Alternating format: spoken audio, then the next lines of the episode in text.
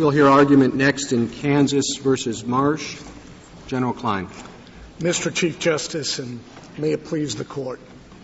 This Court has never held that a specific structure for weighing aggravating and mitigating factors is required by the Eighth Amendment. Yet this Court has consistently held that all that is required by the Eighth Amendment is for states to afford an opportunity to jurors to consider all mitigating evidence relevant to determination of a sentence other than death. The Kansas statute, it is undisputed in this case, allowed the respondent to introduce all such evidence and that the jurors under Kansas law are specifically instructed to consider all such mitigating evidence on an individualized basis. General, may, may I, I'd like to pose a question which at least gets to the nub of the issue as I see it and, and get your response to it. The premise of my question is this. We, we generally regard uh, mitigation evidence as favoring life, aggravation evidence as favoring death. We've got a case in which the, the assumption is uh, that they are evenly balanced. The, the, the, the pans of the scale are exactly even on that. Kansas says, uh, in that case, the jury shall return the verdict of death. If we are going to demand, as we have said that we're going to demand, uh, that the determination, that the death penalty determination be one of what we have called reasoned moral judgment, then what has to be supplied in order to make the Kansas uh, provision consistent with reasoned moral justice, it seems to me, is a presumption in favor of death. Other things being equal, there is a presumption in favor of death. And my question is, am I correct in saying that in order to hold your way, we have to hold that the Eighth Amendment is consistent with the Eighth Amendment uh, to presume the appropriateness of death, other things being equal?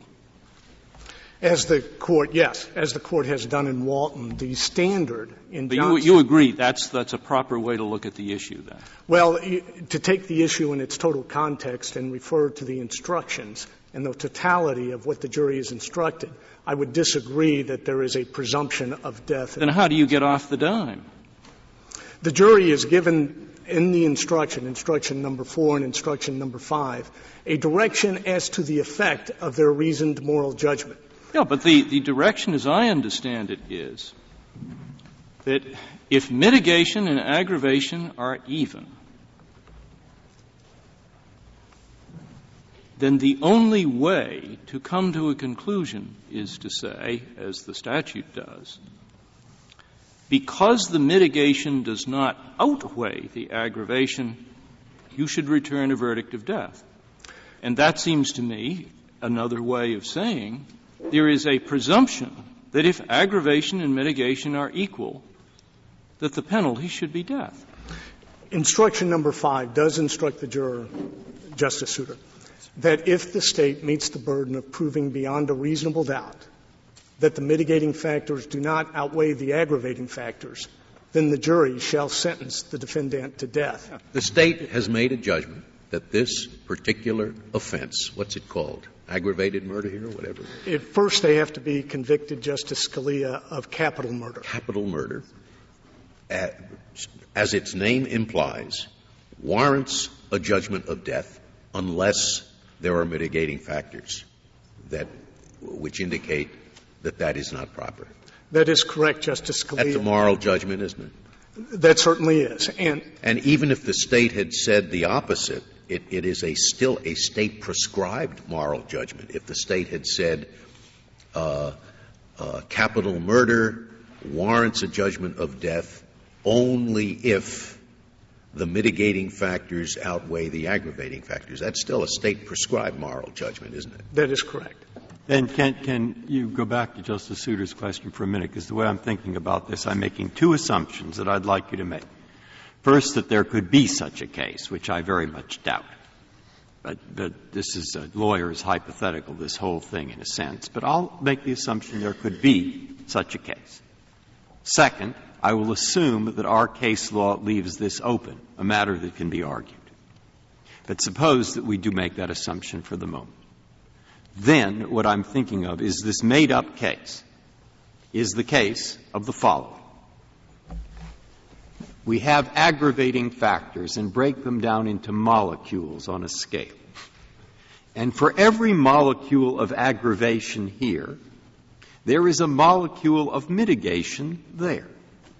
So that the juror who is very conscientious ends up with the same number of molecules of equal weight on this scale.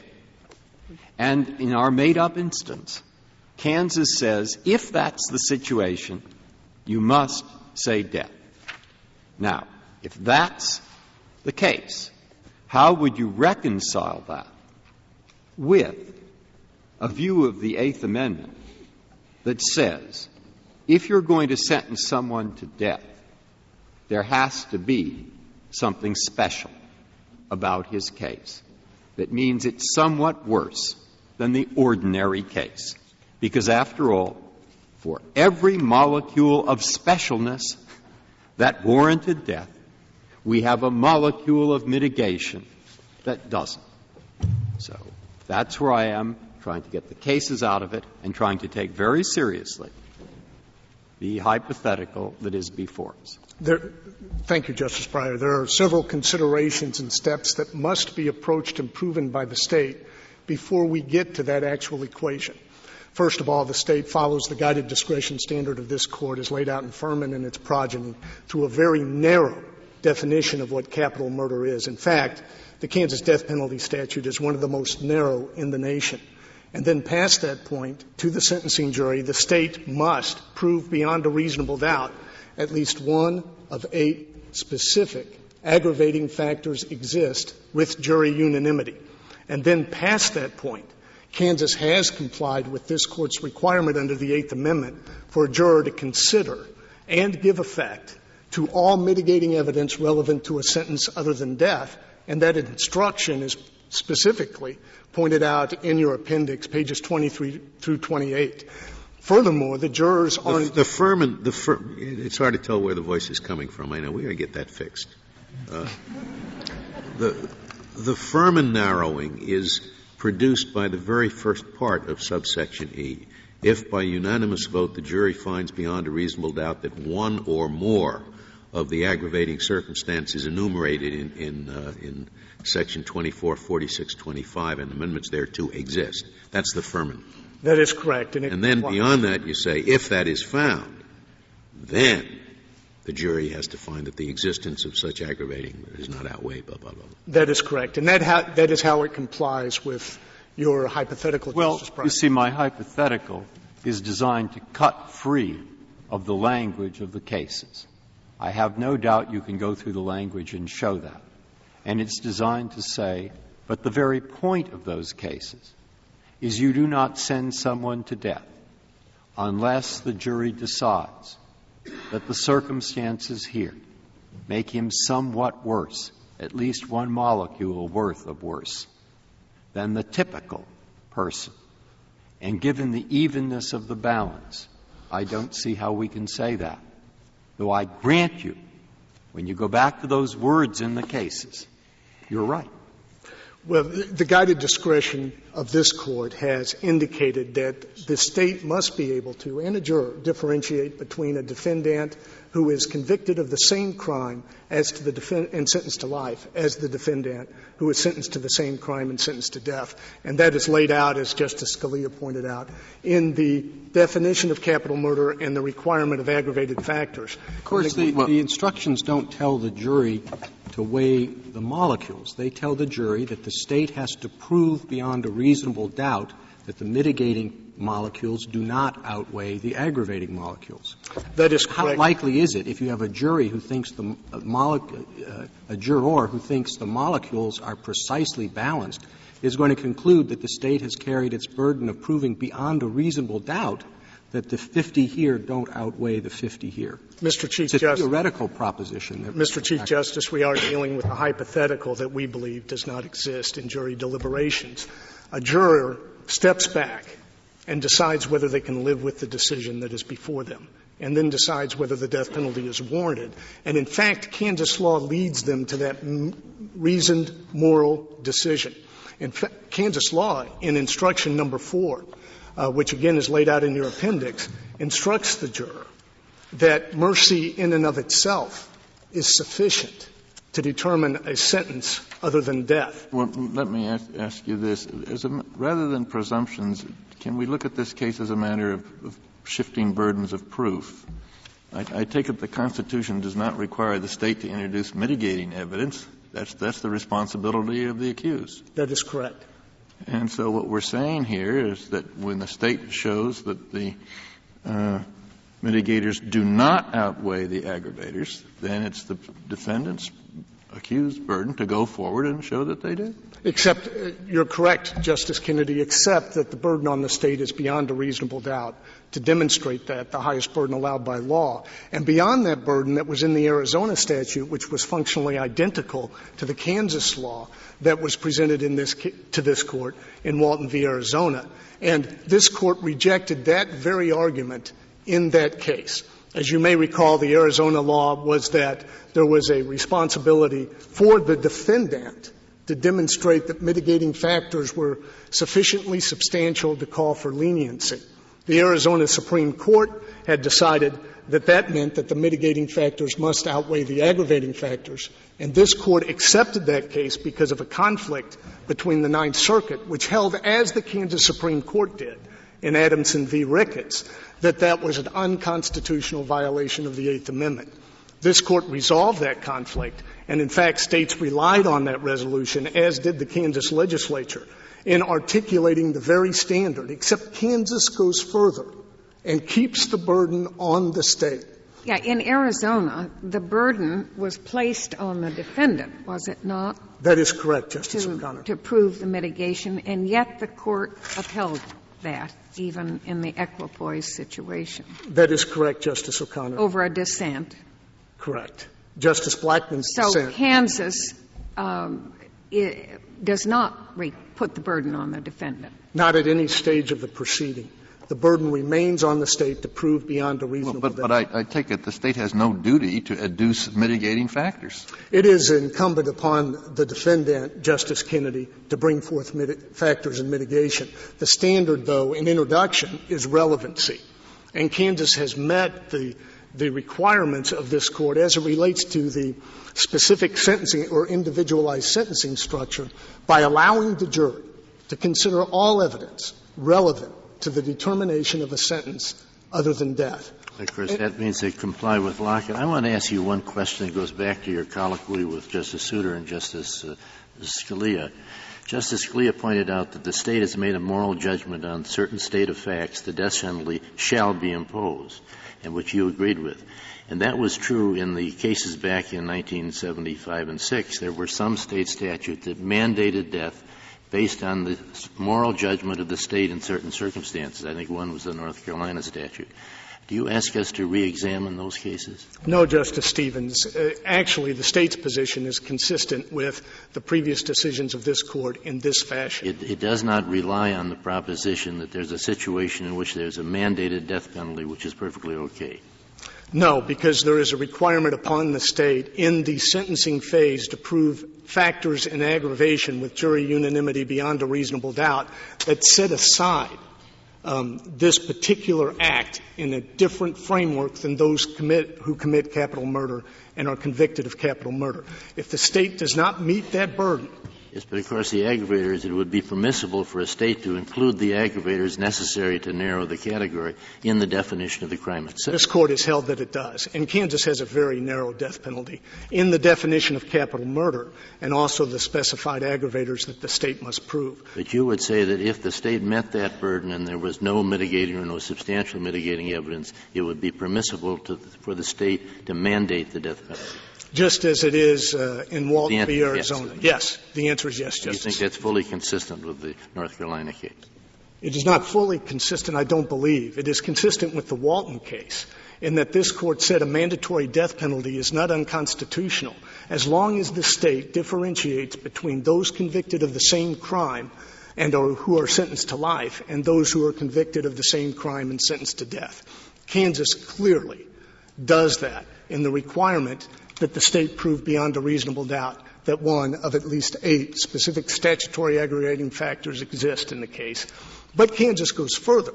Unlike in Walton v. Arizona, the burden remains on the state to also prove that the mitigating evidence proffered by the defendant, who has the lowest threshold allowed by law and all that is required by this court, that is relevancy, that all of that evidence does not outweigh. Well, it, that, that's the way Justice Blackmun interpreted the majority, but the majority didn't quite say that because it said the burden on the defendant was to prove sufficient mitigation to justify something other than the death penalty. And conceivably, one could have met that burden with substantial mitigating evidence that came out even. Well, ju- the, Under the majority's opinion, you're dead right about what Justice Blackmun said, but uh, Justice Stevens, you are correct. The majority didn't specifically address that, but they also analyzed the case much as Justice Kennedy just did in saying that really what we're talking about is whether the state eventually at some point, once it has met the requirement of the individualized sentencing requirements of this court, can say that death is appropriate. And the answer in this court's jurisprudence has been clearly yes. Once we are able to set aside this defendant from other defendants convicted of the same crime. But you would agree that it would be consistent with the, the text of the majority opinion to say it really meant they have to prove enough uh, mitigating evidence to make death the inappropriate sentence, which could be less than an, even a 50-50 balance. Arguably, yes, Justice Stevens, and that is the language of the Arizona statute, but it would fly in the face of the interpretation of the Arizona Supreme Court, as well as the Ninth Circuit Court of Appeals in Adamson v. Ricketts, which subsequent to the Walton decision held that Walton controlled and allowed the potentiality of equipoise to be constitutional. Now, one thing I would like to. Are you uh, going to address the other questions? I think we added a question about whether the Kansas Supreme Court's judgment was adequately supported by an independent state ground. And I'm not sure that uh, this has been adequately addressed. Do we have jurisdiction here? Uh, the, the Kansas Supreme Court vacated the capital murder judgment and remanded it and said it would have done it anyway because of the state law evidentiary error concerning admission of third party guilt evidence. So, does that independent ground mean we don't have jurisdiction here on this thing? No, Justice O'Connor. There is not an independent and adequate state ground for this decision. It is undisputed that the Kansas Supreme Court relies on this court's interpretation of the Eighth Amendment for the interpretation of the cruel or unusual punishment clause of the Kansas Constitution. But there was another ground. Yes, but it is not adequate and independent.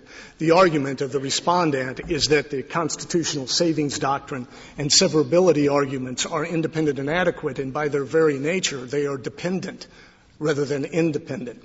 The Kansas Supreme Court engaged in a, and I quote from the decision, a full reexamination of the Eighth Amendment jurisprudence in coming to the conclusion in paragraph 25 of the syllabus, which is the law of the case in Kansas under Kansas law, that the Kansas death penalty statute is unconstitutional on its face. That was the first such holding in Kansas jurisprudence history, finding that determination. Previously, three years earlier, the court had found the death penalty statute constitutional as construed. And as this court knows, you will not accept jurisdiction of a state court's interpretation or construction of a state law. So therefore, this is the first opportunity that the state has had, and I would say the last. Was this was this case remanded for a new trial? It is, Your Honor.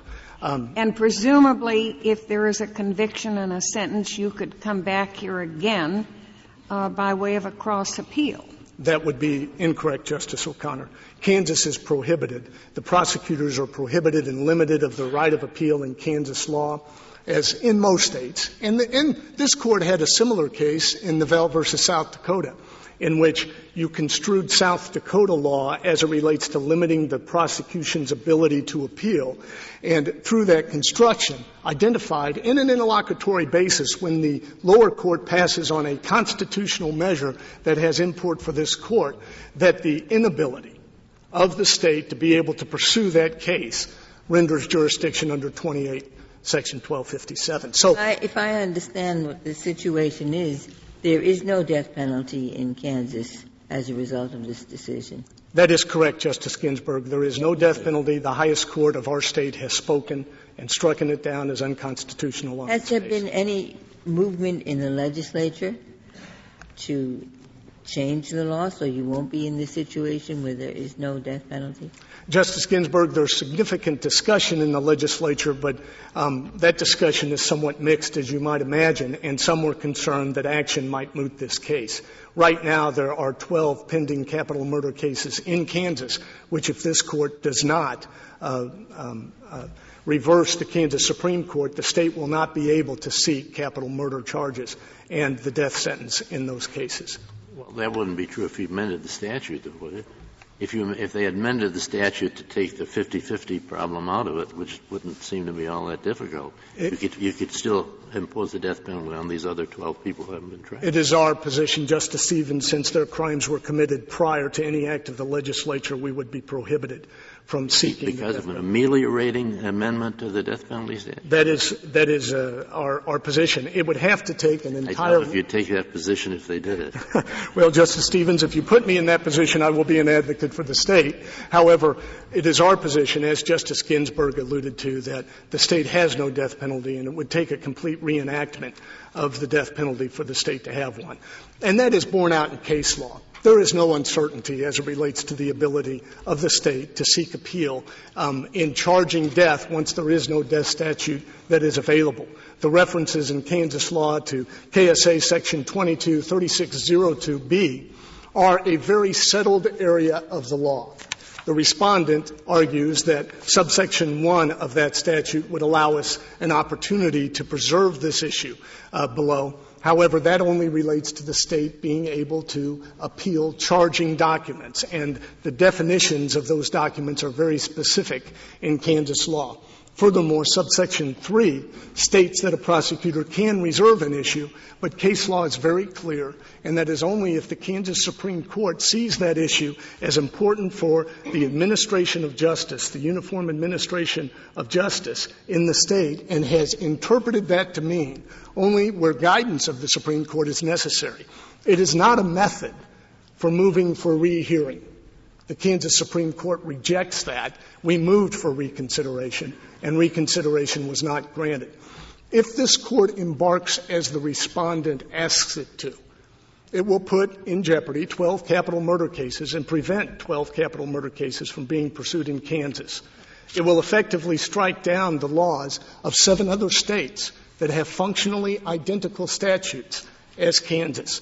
And furthermore, it would effectively call into question the laws of five other states that do not even require any weighing mechanism whatsoever. This court has never gone further and required a specific mechanism of weighing aggravating and mitigating circumstances and has relegated that duty as it should to the states as long as the juror has the opportunity to make their reasoned moral decision based on the consideration of all mitigating evidence relevant to a decision other than death that relates to the character, the background of the defendant, or the circumstances of the offense. And if you would look in your joint appendix on pages 25 and 26, you will see the instructions that the state of Kansas gave in this case. And it is undisputed that the respondent's presentation of mitigating evidence was presented to the jury in full. And additionally, the jury was specifically instructed to consider and give weight. I'm sorry, it's pages 24 and 25. Specifically instructed to give weight to all of that evidence. Pages 24 and 25, I am referring to instruction number four. And you will see the delineation beginning on page 25 of all the mitigating evidence that was admitted as relevant in this case. And I would also say that Kansas continues to bear a greater burden in its consideration, uh, uh, in, for the jurors' consideration, in that the jurors instructed on paragraph two of instruction four that mercy in and of itself is sufficient, is sufficient to outweigh the aggravating evidence presented by the state. So contrary to the I have no idea what that means. I mean, I, you, you, you go into this very elaborate system, you know, molecules on one side, molecules on the other, and then you throw the whole thing up in the air and say mercy alone is enough. I mean, Justice Scalia, I think it is, it is default for a life sentence. And I believe it is certainly an acknowledgement that what really happens here is a juror steps back after the consideration of all the evidence that this court requires under the Eighth Amendment and decides what they can live with a sentence of death or a sentence of life. And one juror who has doubt can extend mercy. And, Mr. Chief Justice, if it may please the court, I'd like to reserve the remainder of my time. Thank you, General. Ms. Woodman, we'll hear now from you.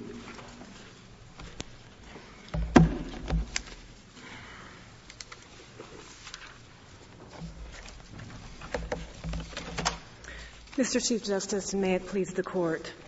I'd like to devote the bulk of my time to answering the State's arguments on the merits, uh, because the constitutional issue presented by the Kansas capital sentencing statute is actually quite different than the State and its amici would have it appear.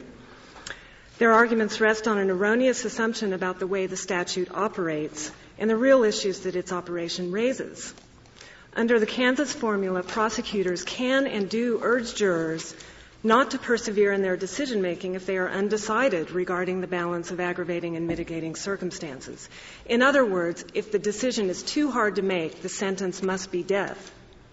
The formula is reasonable to suppose that one of those cases where it's too hard to decide is when there are 50 molecules on one side and 50 on the other. In other words, it would seem to me that that's an easy case to say that the state has not met its burden of proving beyond a reasonable doubt that the mitigating factors don't outweigh the aggravating ones when the evidence is evenly balanced? No, Your Honor. I think that it's not right to think of this in terms of mathematical formulas, molecules on one side or the other.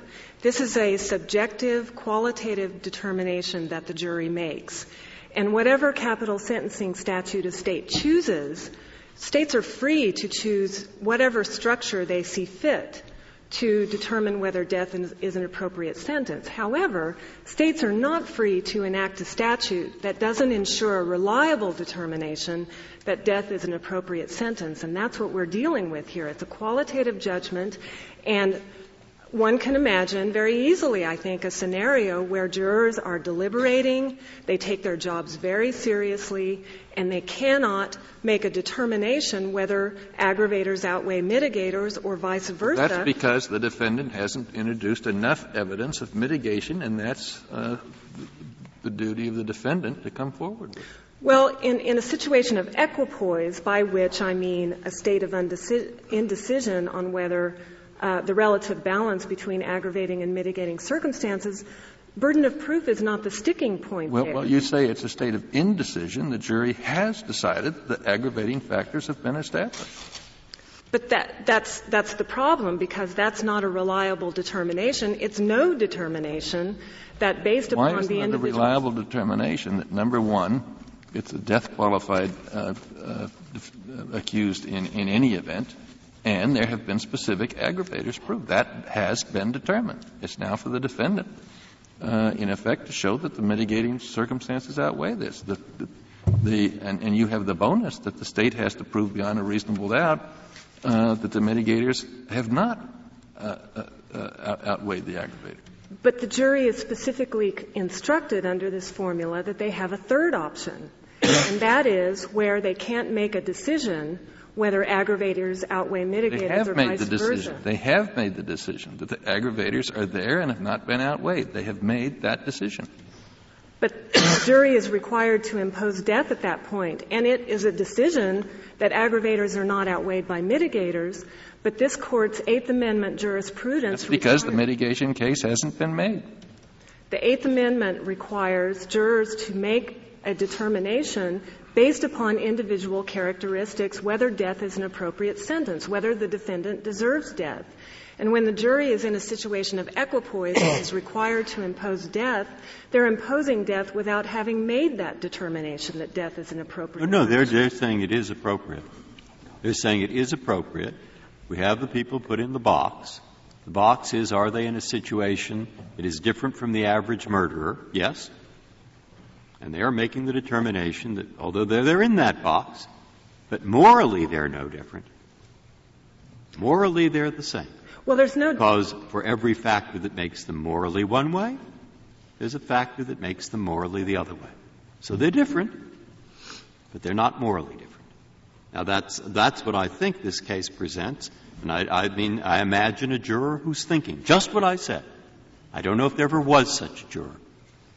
But if there was such a juror, the statute in this instant tells him what to do. the statute does tell them what to do. It tells. It says where you think there is an equivalent, but not a moral difference. Death. Well, but if, if you think, if you look at the prosecutorial arguments, for example, that have been made in both the Kleypas and Marsh cases, those prosecutorial arguments have urged the jurors to do exactly what I described, and that is to abdicate their decision to make a, a, a determination based on, on individual characteristics on the question of whether death is an appropriate punishment for this individual offender based on the specific circumstances of this crime, and that if they're in equipoise, they have to impose a death sentence. That is encouraging the jurors to abdicate their decision to determine whether death is an appropriate sentence or not. Ms. Ms. Woodman, I'm, you know, I'm, I, I have not, uh, you know, gone along with, with most of our Walton jurisprudence anyway, but, but what I have really always thought it demanded was really nothing more precise than that it, a jury has to be given the opportunity to grant mercy. I, I, I'm not sure I would describe any of it as any more precise than that. The Well- jury has to be given the opportunity to say this poor devil doesn't deserve the death penalty. However you want to put that, you know, you can put the burdens here, the burdens there, you can talk about equipoise or not. Does the jury have a chance to say this, this fellow does not deserve the death penalty? That, and Well- clearly exists under this scheme, it seems to me. Any jury that, that really thinks this person should not go to death can, can, can do it. In fact, you know, I, I guess the statute does not demand that instruction, but that instruction that says, uh, what is it, the appropriateness of the exercise of mercy can itself be a mitigating factor. I mean, gee, what, what, what else, uh, what else do you have to do? But that's one factor among many that the jury has to consider. And the problem here is that the jury could have all of the information that a defendant has proffered as a basis for a sentence less than death, and a jury could still be unable to decide whether aggravation or mitigation is the weightier in a closely balanced case. And that is the problem here. Any jury that thought this, this person did not deserve death would have ample opportunity to give expression to that determination under this scheme. Only if they persevere in that decision making.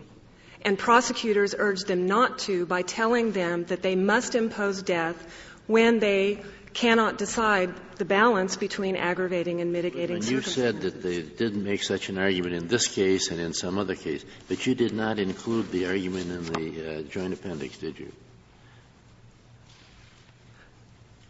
No, I did, we did not include the prosecutorial closing arguments. They are in, Are you, the, the they are in the brief. there is a brief from the Kansas law professors, and this is the instruction from the Kleypas case. Yes. If the aggravators are not outweighed by the mitigators, you shall impose the death penalty, not that you may, not that you can, but that you shall impose the death penalty. This is the duty you have sworn to uphold. Shows command, it means must. That's, is that the type of instruction, That's correct. uh, uh, the type of argument? That's correct. And then in Mr. Marsh's case, which is part of the record in this case, and I've cited to the record um, for that argument, which is at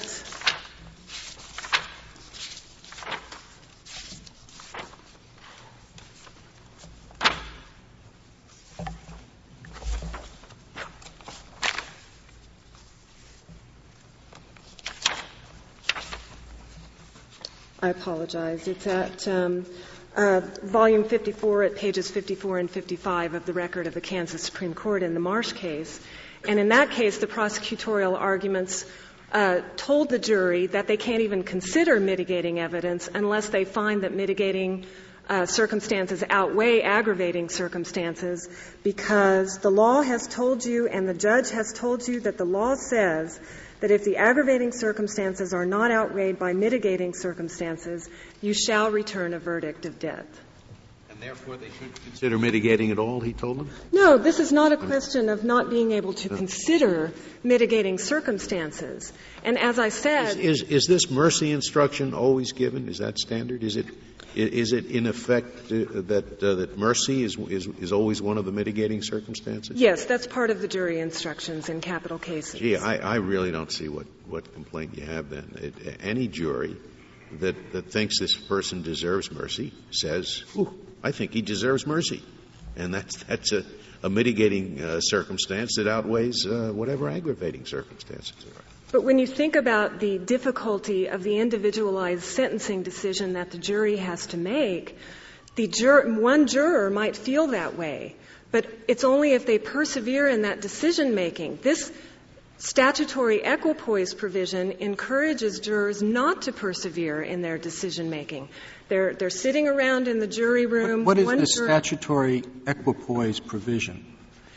It says that if the jury finds the existence of at least one aggravating factor and determines further that any aggravating circumstances that exist are not outweighed by any mitigating circumstances found to exist, the sentence shall be death. Well, if the state there is no, yeah. there is no statutory equipoise provision. The state has a burden of proof to prove beyond a reasonable doubt that the mitigating factors don't outweigh the aggravating. That's what you mean by the statutory equipoise provision? The statutory equipoise provision, as the Kansas Supreme Court found, they construed this statute. They construed it to mean that it requires death when jurors are undecided about the balance between aggravating and mitigating circumstances. That construction of the statute is entitled to respect. And uh, under who said that? Excuse me. That that that that description of the statute. The Kansas Supreme Court in the Kleypas case, in holding it unconstitutional. Yeah, but it, it, seems to me the statute doesn't really say that, does it? I mean, what the statute says is that if it's in perfect equipoise, the state loses because the state has the burden of proving beyond a reasonable doubt that the uh, that the mitigators do not outweigh the aggravators. It seems to me if a jury sees them in perfect equipoise, the jury would have to say the state has not proven beyond a reasonable doubt that the mitigators do not outweigh the aggravators. Isn't that what a jury would have to say? No, under the statute, the state's burden of proof, which is beyond a reasonable doubt, I'll right. grant that, but it's to prove beyond a reasonable doubt that the aggravators are not outweighed by the mitigators. That's right, okay. And, and, and if the jury cannot decide whether the aggravators are outweighed by the mitigators, if they're in perfect equipoise, who loses? The defendant. No, the state loses. It's the state that has the burden of proving beyond a reasonable doubt that they are. Well, the Kansas Supreme Court thought that this. The Kansas Supreme Court construed it to mean that a tie goes to the to the state. That's different from saying not decided. I thought the Kansas Supreme Court didn't speak of not decided. I thought it didn't speak in Kleypas about a jury who a juror who can't make up its mind, his mind. I thought it said the jury has made, I mean, it assumed the juror has made up his mind. That's why I think it's artificial. It says where the jury finds, so everybody finds equipoise as to the mitigating and aggravating circumstance, then death. That the jury has to find that. But this is not about structuring decision making. This is about terminating decision making on the issue that is central to the Eighth Amendment requirements at the selection well, It's terminating stage. it because there's not enough mitigating evidence. That's true, I, I think, isn't it? And then the question is, does a state have a right not to do with burden of proof, not to do with anything else, but to have perhaps the artificial situation where the jury finds that the evidence is in equipoise? Whoever has the burden of proof, put it all on you. Whoever had it. That was their final conclusion. I find it is in equipoise. Next question. What happens? Well, the statute hasn't assigned a burden of proof, but still, Well, that's I- not the problem here. Oh, I agree with you. That's not the problem. Because what the individualization requirement means in this court's own jurisprudence is that mere consideration of mitigating circumstances is not enough. The court said so mm-hmm. in Tennard and in many other cases, Penry versus Johnson, that it's not enough that the sentencer be allowed to consider mitigating circumstances. It must be allowed to consider and give effect to those mitigating circumstances. And when a jury cannot decide between aggravating and mitigating circumstances, when that jury is nevertheless required under this, that situation to impose a sentence of death, the sentence of death has been imposed without the jury having made the requisite individualized sentencing decision under the Eighth Amendment at the selection stage. I might point out, I just looked at the question presented. It do- does assume, and I guess is drafted by the Kansas uh, Attorney General, the question is what happens when mitigating and aggravating evidence is in equipoise. So the pr- assumption on which we took the case is that there will be cases in which there's equipoise. That's right. And the Kansas Supreme Court found that that was a real possibility. And the Kansas Supreme Court found this statute unconstitutional in Kleypas because it violates the individualized sentencing requirement. And the court specifically found that it requires death when jurors are unable to decide the balance between aggravating and mitigating circumstances. That's how the statute was construed in Kleypas. I would like to address the jurisdictional issue for a few moments, unless there are any further questions from the court on the equipoise issue, which I'd be happy to answer. But one of the things I want to discuss today is the jurisdictional issue on the adequate and independent state law ground, which this court asked the parties to brief. Um, I feel that the state misstates the issue there as well, because in the Kansas Supreme Court, the state conceded the federal unconstitutionality of the Kansas equipoise formula as decided by the court in the Kleypas case four years ago, and defended in this case only on the contested state law ground of severability, and bypassed raising a federal question in a motion for a hearing, rehearing, which again relied solely on state law severability grounds. No, but the, the Attorney General said that um, the, the, the fact that in this particular case the issue was focused on, in effect, sort of remedy, severance, and so on, was dependent upon the assumption about what federal law required.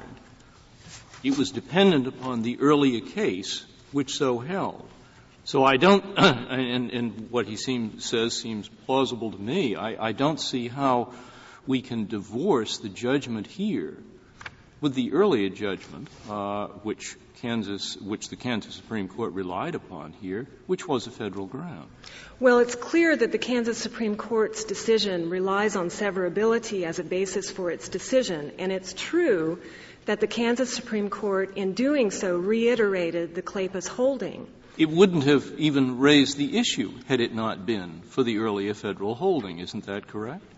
That's right, but Mr. Marsh raised the issue on state law severability grounds. The state conceded that Mr. Marsh was entitled to have his death sentence vacated because of the unconstitutional equipoise provision. Well, do you, do you ta- I, I take it this is the implication of your position. Do you take this position that in any instance uh, in which a state supreme court decides a case on a federal ground, decides an issue on a federal ground in case A, and for whatever reason, case A is not uh, brought to this court for review, that in every subsequent case in the state system, which depends upon state A, the state is totally without the, uh, or this court is, is totally without jurisdiction to review it? Where the issue has not been pressed by a party in the state court. How could the issue no, be I don't. pressed? I mean, it had already been decided by the Supreme Court. I mean, what, what, what could the state say to the trial court? Well, we asked the court to overrule the severability decision in Kleypas. There was absolutely nothing preventing the state from arguing that the constitutional decision in Kleypas should be overruled. Absolutely nothing preventing that. I think there's, okay. You think the state has to challenge as unconstitutional a decision of the state Supreme Court in the, in, in the lower court, lower state court. I think that I'd they expect the lower state court to come out on that. Well, but futility is never a reason for not raising an issue. Criminal defendants are required to raise issues all the time in order to preserve them for later review. In Engle versus Isaacs, this, this court said futility is no excuse. And what is good for criminal defendants, very respectfully, is good for the states. And uh, Justice Rehnquist said as much for the court in uh, the court's decision in Illinois versus Gates that, that states are not exempt from the ordinary rules of procedure which govern this court's jurisdiction. And the fact of the matter is that the state not only did not raise the federal issue in the Kansas Supreme Court below, which it could have, but it conceded the federal unconstitutionality of the statute. It's a little different from an adequate and independent state ground argument. You're, you're now making a, a, waiver argument. Well, there's a, there's a relationship between the adequate and independent state law cases and the not pressed or passed upon cases. Because, for example, in Michigan versus Long, this court has said where an issue is pressed, a federal issue is pressed in the state courts, then this court, on review, will uh, resolve any ambiguity in the court's opinion in favor of a presumption that the uh, issue was passed upon by the state court. But conversely, in Coleman versus Thompson, this court held that where an issue is not pressed in the state courts, then the presumption will be the opposite. The presumption will be that the state court has we, not. We don't need a presumption here. I mean, the, the, the, the, the only basis for inquiring into severability is the presumed unconstitutionality of the statute. I mean, it's the only basis why severability comes up. We don't have to presume anything. But the Kansas Supreme Court didn't re-decide that issue in the Marsh. It doesn't matter whether it re-decided it. It, it was the postulate of, of, of, its necessary postulate of, of its decision in this case. There, well, under Article 3 and under Section 1257A, there has to be a case or controversy for this court to review. There was no live case or controversy in the Kansas Supreme Court on the federal question of whether the equipoise provision in the Kansas statute was constitutional. It was conceded that it was unconstitutional, and the parties agreed on that. It was treated as settled, and all the Kansas Supreme Court did before overruling the Kleypas severability decision, which is a matter of state law, was to reiterate that holding and mere reiteration, as this court knows from the Morrison versus Watson case approved in Illinois versus Gates, that is not the decision of a federal question. If you're, if you're right, I take it we would not have jurisdiction to review a federal ground uh, that was raised by a state court, even though it had not been raised by the parties. Uh, if they get, you know, they get the opinion from the court, and there's a big surprise. The, uh, the, the, the, state court decided to go off on, on federal ground which had not been pressed. I take it on your view, uh, we would not have jurisdiction to review that. I don't believe the court would. And I think that's what the court's original jurisdictional rules were intended to be. Now, I do understand that the court has taken jurisdiction over such issues. And it's well, that's usually because the, the formula is that the issue has to either have been raised or decided. Well, the only issue that I could find that says that that really enforces that rule is the um, Cohen versus Cowles media case. And if you look at the provenance of that decision, that's the only case where the court actually considered a question for the first time in, in this court. And what happened in that case is that the federal issue that was presented to this court was actually discussed at oral argument. It wasn't raised by either of the parties in their briefs in the state court, but it was discussed at oral argument, and the court decided a First Amendment issue on the basis of that discussion at oral argument. And so this court took jurisdiction and stated that as long as it's been passed upon, it's not necessary that it uh, was pressed upon. Um, and the Uh, decision which the court relied on in, in that case, is, if I'm remembering it correctly, was a decision involving a federal question which was raised too late to comply with the procedural requirements in state court. And so it's really not the case that this court routinely takes cases where the issue was not pressed by the parties in the state courts. And that's the situation we have in this case. I don't, I don't, excuse me, I don't understand how that makes any sense. If you had an, a, a case that's litigated entirely on state law grounds, and in the state Supreme Court opinion, they announce, we are sua sponte deciding this on the basis of the federal constitution, and you, state, lose, your argument is that state is just out of luck, they can't seek review of that decision? I think where the issue is decided sua sponte and affects the parties in that case, then maybe, but that didn't happen here. What happened here was that the court merely reiterated a holding from four years ago, and the state law severability decision, which was the issue in contest in this case, and the issue that was decided in this case, it's a matter of state law, and it was sufficient to support the judgment of the Kansas Supreme Court.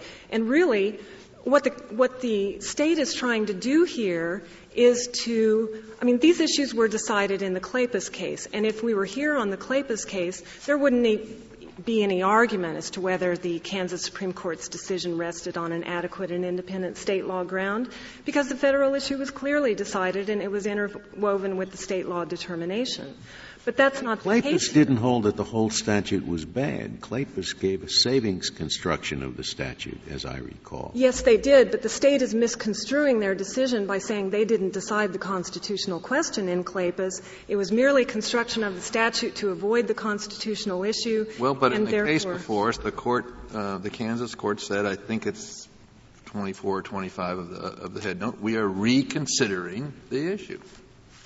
The, that language in the court's opinion was, after full reconsideration, we're declining to revisit the issue at the dissenter's invitation. We're declining that invitation to revisit the issue. And there's no question that the court discussed it and thought about it, and the dissenters were clearly they made inviting a reasoned them. judgment about it. But they didn't reopen the issue. They said there's nothing new here. We don't need to reopen this decision. Well, they And- reopened it to the extent, as Justice Scalia has indicated, that uh, they now take a different view of the validity of the state statute.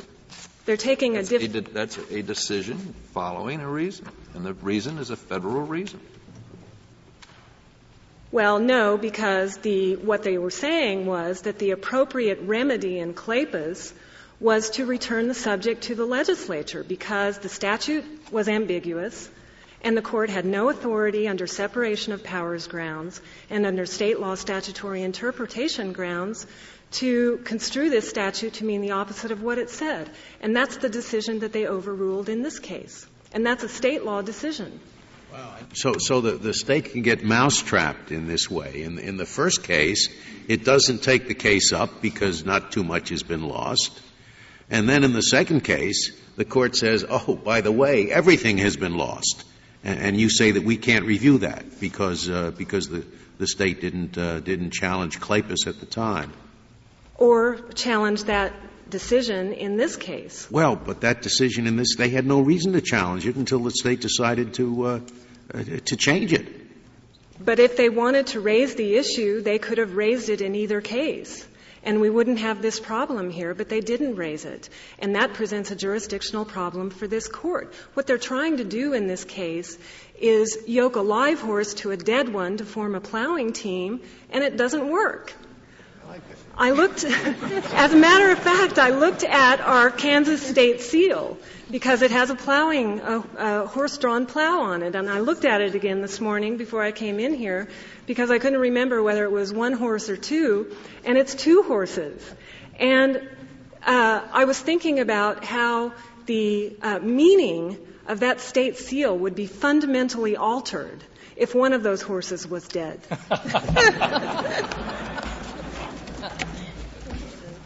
Thank you.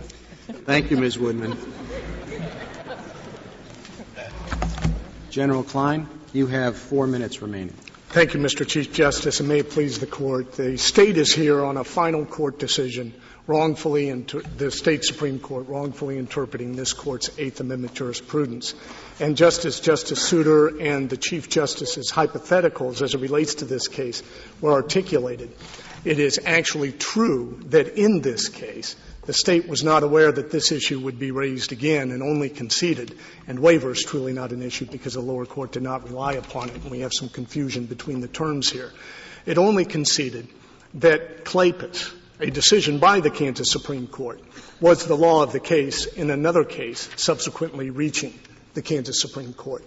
And the Kansas Supreme Court, on its own motion, engaged in a full reconsideration, and the respondent in their brief argues that the primary reliance of the court was not on Eighth Amendment jurisprudence, but other grounds. There is no requirement for jurisdiction under 281257 that the primary reliance be on a federal issue. There is a requirement to deny jurisdiction that there be an independent and adequate state ground on which the decision would rest regardless of the outcome of the federal issue. Clearly that's not the case here.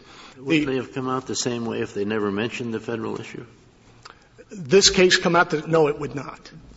Um, because the Kleypas court found that the Kansas Consti- or the Kansas death penalty was constitutional as construed. And the Kansas court in this case found it unconstitutional on its face. And there is a significant difference, and the court raised the issue again. I would like to point out to the court that there are five ways that a juror can, after the reasoned moral decision, give effect to the belief that the mitigating evidence does not warrant the death penalty. The juror can state that they have a reasonable doubt as to whether the state has met its burden of proving that the mitigating factors do not outweigh the aggravating factors. The juror can simply delay. Kansas law has a default for life in its sentence or in its structure. And I would uh, encourage you to read on page 28 of your appendix instruction number 12 in which the jury is told that if after a reasonable time you are unable to make a decision, in other words, in a doubtful case, the judge is required by law to dismiss the jury and sentence the defendant to life.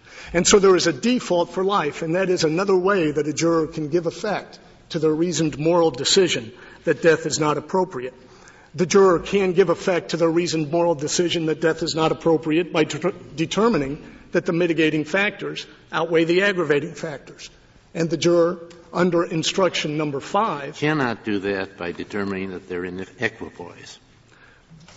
That is correct, uh, Justice Stevens. Which is the very issue your, your petition presents us with. It is, but the juror does know what the effect of that decision is and therefore is able to engage in a reasoned moral choice.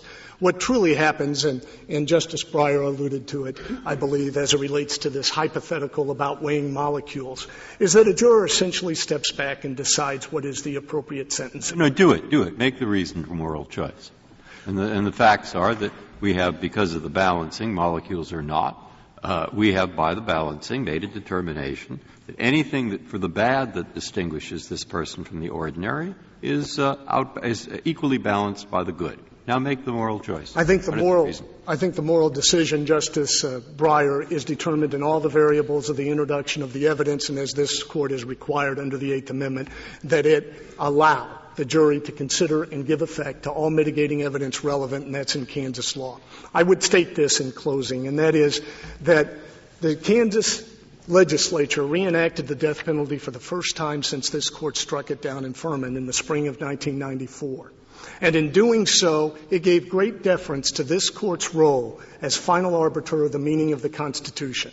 And if you read the instructions and the law that is provided to you in this case, you will see this court's words mirrored back to you in the scheme of the Kansas law as it relates to the death penalty. Thank you. Thank you, General Kline. The case is submitted.